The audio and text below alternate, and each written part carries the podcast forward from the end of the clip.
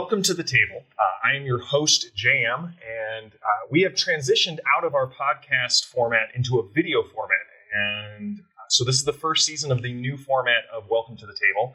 Uh, you may recognize my voice from previous seasons, and uh, I'm just going to introduce our uh, our table for our season's discussion. with me today is Jonathan Cleveland.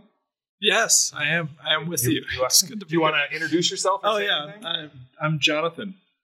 Well done, uh, Kyle Collins. Hi, I'm Kyle. You guys are just just forthcoming with the information. Susie. I'm Susie Bates. I'm Thomas Thompson. You'll recognize everyone here from um, the previous seasons of Welcome to the Table, but again, we're transitioning out of just strictly audio into a visual format, which is appropriate because our topic this season is about change and how yes. things are changing. Jonathan, do you want to kind of introduce our topic for the season? Yeah, they, it, we've been thinking about this for a while, and of course, it's more relevant now than ever before. Is that the world is changing, and I think one of the challenges that we have as people of faith, and especially Christians who are part of the church and, and who are the church, is we can wind up being kind of these historical preservationists where we're trying to just hang on to things as they were. Um, and we're trying to just defend the past, defend what we have, uh, and the change can feel very intimidating. I think what's so challenging is, of course, the gospel is supposed to lead us forward mm-hmm. into new stuff and into new areas of life. And, uh, and so we have this tension as the church is we want to hang on to what has always been true of Jesus, but we also want him to lead us into something new. And we've got to wrestle with the changes that we're seeing in the culture around us. And I, I, I just find that really challenging as a leader, but also just as a believer. Yeah. I'm excited we're talking about change. I, I don't know about you guys. It feels like change is happening quicker. It is mm-hmm. accelerating. The world yes. in which we live is changing even faster. And so there's a couple things with that. I mean, one, there's this reality that everything is changing around me, and yet I change a little bit slower than the world. Yeah. Uh, and it's not just a resistance to change. There's just this thing that if I'm really talking about my heart being changed and me turning, you know, from from one thing to another thing or embracing something, there is a process often a relational process. There's time spent kind of doing that thing in me. Um, and so the world's changing fast. I change a little bit slower. The also the other reality about change is there's no way around it. Like it's only through it. And so there's there's this skill that we have to learn to embrace this, you know, change threshold or whatever it is that we have to get comfortable with this reality. Um, that it is asking something different of me. I can't opt out. I can't, you know, switch. I have to push through. And so there's some some disciplines and skills and things that I have to learn to kind of embrace that. Also giving myself the grace that I change slower than the world that I live in.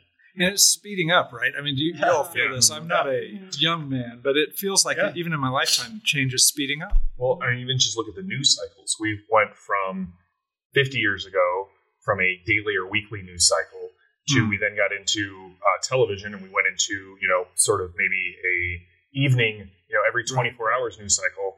Now we're the news cycle cycles every couple of minutes because yeah. of social media. Yeah. And that's just an indication that like the pervasive change of our culture is moving at much faster cycles. Mm, so true. And I think something, Kyle, when you said um, change out there is happening faster than I, I'm used to it or whatever, there's a component of control mm. that we're frustrated with because it's, it's, not only that change is happening, but I, I can't control this. And it feels like more and more mm the, the changes out there are getting bigger and bigger, out of, out, more and more out of my control. And mm-hmm. so there's a sense of like helplessness or how do I react yeah. to all this?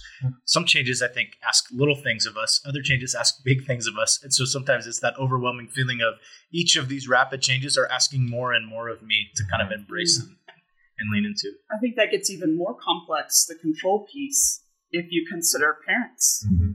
And like what you're saying, Kyle, I, I totally relate to that. I am changing at a little slower rate than the world around me. And I feel like once I get my, my own heart figured out and open to the next thing, um, then I've got to lead my kids through it. Yeah. And, and the reality there is if you're raising teenagers, their ability to change is much quicker than ours mm-hmm. because of the world yeah. they're being raised in. Hmm. Um, that's pretty normal to them. And so there's already this tension of control um, and a little bit of fear as a parent of like, what is my kid being exposed to? Where the next generation is like, no, this is just life. I'm used to this. Like, mm. we're catch up, mom and dad. Mm. And I like your comment about fear because change involves stepping into the unknown. and I think we we know what the good old days were like because Yeah. we lived through them, and so we they are comfortable and we know them. But if we actually took off rose-colored glasses and looked at you know the good old days, we would realize that they are not as fill in the blank as we actually remember them. We ha- we remember with sort of a uh, a uh, a Hollywood view, view of our past. They didn't become the good old days till after. Yeah, The right. fact When is- you're living through them, yeah. Yeah. Someday we'll look back at this time and say, Yeah, that's Uh, I don't think- I don't know about that. I don't think we'll ever say that. But uh, really, I mean, all of you guys are given reasons. This is what we're talking about Mhm. change and specifically things that have changed and we feel like have forever changed. They're never going back. And we need to now figure out what do we do with them as believers and as the church. That's the idea for the season. Yeah, and I, one thing that I hope is a theme that carries throughout the season is with each one of these topics, even though they might be scary or we might be afraid of what that change is or wish it wasn't happening, change isn't always bad. Uh, we've talking to a lot of people lately about how the workforce right now in America is changing due to the COVID, and uh, people are learning and companies are learning. You know, we can work different ways Mhm. than we have been, and we probably wouldn't have gone to this idea of working remotely, for example, if we hadn't been forced to by the change. And so there's a, a poet that I like, and she wrote this line that this pandemic is a portal. Hmm. And Kind of this idea that that there's a lot of change that's happening, and we're all focused on that. But on the other side of this, if we will navigate well through it, and if we respond well as believers, there might be some really beautiful things and some exciting opportunities for the kingdom to go forward that would have never been on the plate or our radar had we not been kind of forced to change. So Yeah, yeah. Well, I mean, that's sort of the format that we're changing into now is due to kind of our response to everything that's going on and needing to be remotely and working out new digital solutions. So I think that, that that's just one way. Yeah, I, I think change has hope, like tied to it too. There's just this reality that in every change there is opportunity for something better than what is, and so there's a hopefulness in that. That yes, there's a fear of what could be, you know, undone or unmade, or or what it might ask us. Are we going to have enough to step into that thing? There's also this thing that it is laced with hope for a better future, a better you know reality for us and our family. You know, a, the kingdom coming in new ways, and so change is hope, like in the same ways as it is also pain, like mm-hmm. because it's It's loss. yeah, it's It's loss. loss.